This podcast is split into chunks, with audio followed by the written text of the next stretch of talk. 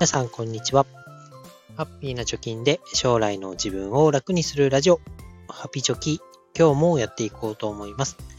このラジオでは、2人の子供の教育費や時代の変化に対応するお金として、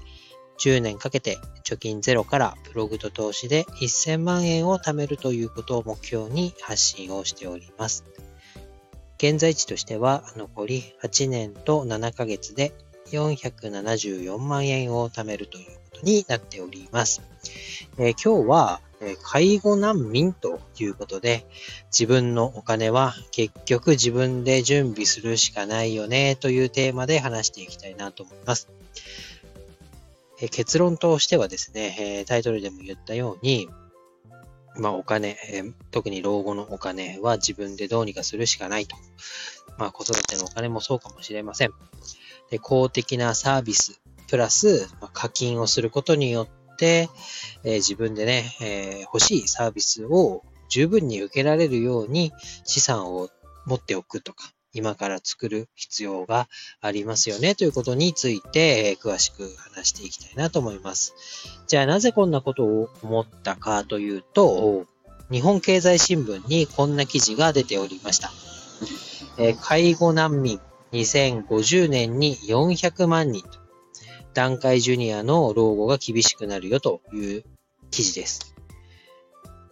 まあ、さらっとね、内容を説明すると、段階ジュニア世代、えー、つまり今の49歳から52歳ぐらいの人たちの4割は公共で担保できる介護サービスが受けられませんよということが、ま、第一生命研究所などが発表したよということです。ま、どういうことかというと、もうね、段階ジュニア世代の人が老後に、ま、介護を受けようとしたときに、え、国としては、公共で、え、賄う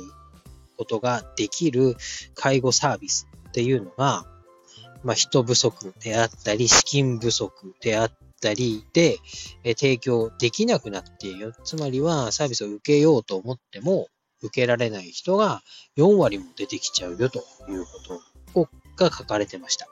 これが、まあ、2050年なんでね、あと25年後ぐらい。これがいい、よく書かれてこの数字なのか、最低の数字を書かれてこの数字なのかはわかりませんけれども、ある一定の人が介護サービスね、受けられると思って、えー、いざ、受けようと思ったら、え、私、介護サービス受けられないの？とか、誰も助けてくれないの？みたいなことになっちゃうよっていうことです。で、段階ジュニア世代がこんな状況であれば、今のね、我々30代、30代、40代の老後っていうのは、もっと深刻になるっていうのが、まあ想像しやすいというかできますよね。でそもそも少子化で今人口が減っています。で人口が減ることによって、えー、労働人口もね、減ってきています。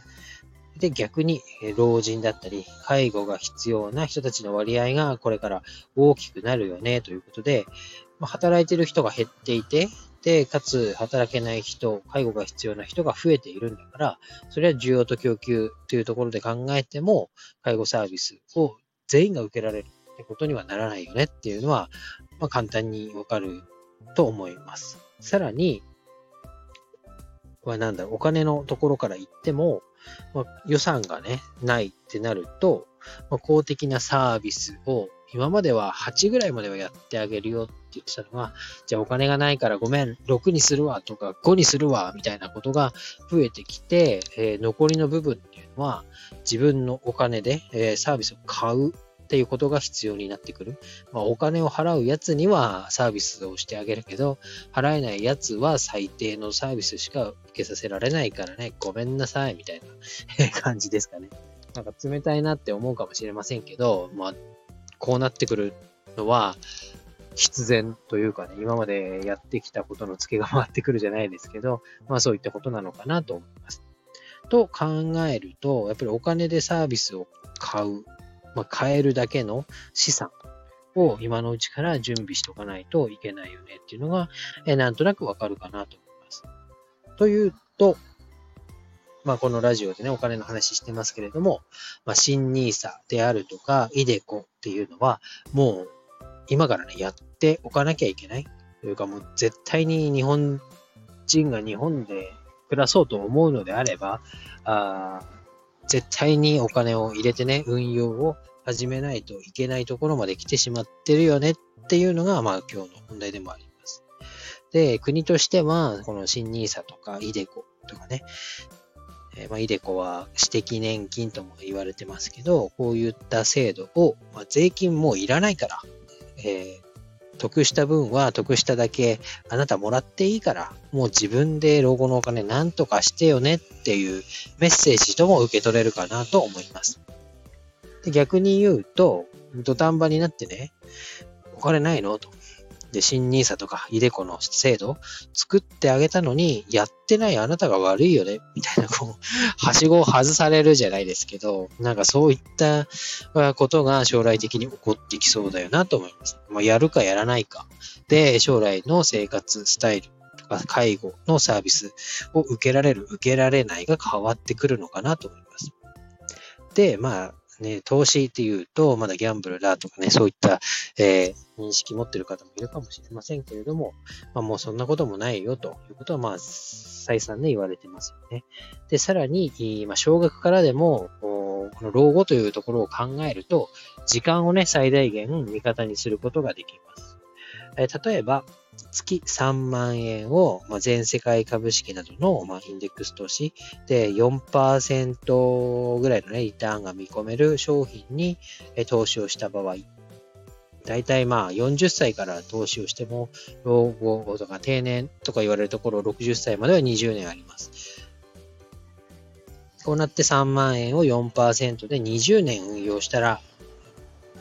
元本が720万円になります。そして運用益が300万乗っかってきます。で、合計元本と合わせると1000万円ができるっていうシミュレーション結果も出てきます。そうなった時に、まあ時間を味方につけて、毎月少額でもね、投資をしていくことによって、ある程度の、まあ、老後、安心できる、まあ、2000万円って言われてますけど、まあ、安心できるだけの、お金っていうのは自分で確保することができるのかなと思います。まあその安心っていうのが実際自分でね、えー、生活費にどれぐらいとか、将来家賃はどれだけ払わなきゃいけないとか、持ち家でローンはもう完済してるから住居費はいらないとかね、えー、そういった細かい計算は電卓を弾いてやらなきゃいけないと思いますけれども、ある程度今から準備しておくことで、その電卓を弾いた時に、えー、後々にね、自分で手出しする金額っていうのは少なくて済むのかなと思います。で、今大学、あ子供の大学費用の1000万円貯めるということでこの放送をやってますけれども、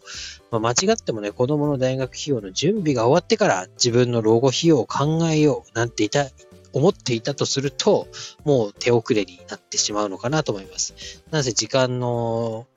味方にすることができませんし、あとは働ける時間というかね、えー、まあ、会社に勤めている人であれば、その会社からの給料っていうのをもらえる期間も短くなってきます。なので、大学費用を準備するのと、まあ、並行してね、小学でも自分の老後費用も準備していかないといけないなというところまで来ちゃってるなというのが、まあ、日経新聞を読んでね、えー、感じたことになります。まあ、最後まとめますけれども、まあ、何はともあれ、老後のことを考えても、お金、教育のことを考えても、まあ、公的サービスにはもう限界があるよというところまで来ているよねということで、さらにサービスを受けたいのであれば、えー、お金を払った人じゃないと、後後々受けられるサービスっていうのは限られてくるよねと。お金を持ってたら、満足いくサービスは受けられるけど、持ってなければ最低限のところしか、え保証はしてくれない世の中になりそうだよねということで、まあ来年からの新 NISA とは言わずね、今から積み立て NISA であったり、イデコっていうのを始めてみて、えー、で、時間を味方につけて20年とか30年運用をして、えー非課税の枠がありますから、それで、えー、老後の資金を、教育資金を賄っていきましょうという、ちょっとね、暗い話みたいになりますけど、まあ、月3万円でもね、20年かければ、えー、1000万円になるっていうと、なんと気が、気持ちが楽になるかなと思いますので、ぜひ始めてみましょう。ということで、えー、チャプター欄にもね、えー、楽天証券の講座解説の記事を貼っておきますので、ぜひ参考にしてみてください。ということで、今日は以上になります。バイバイ。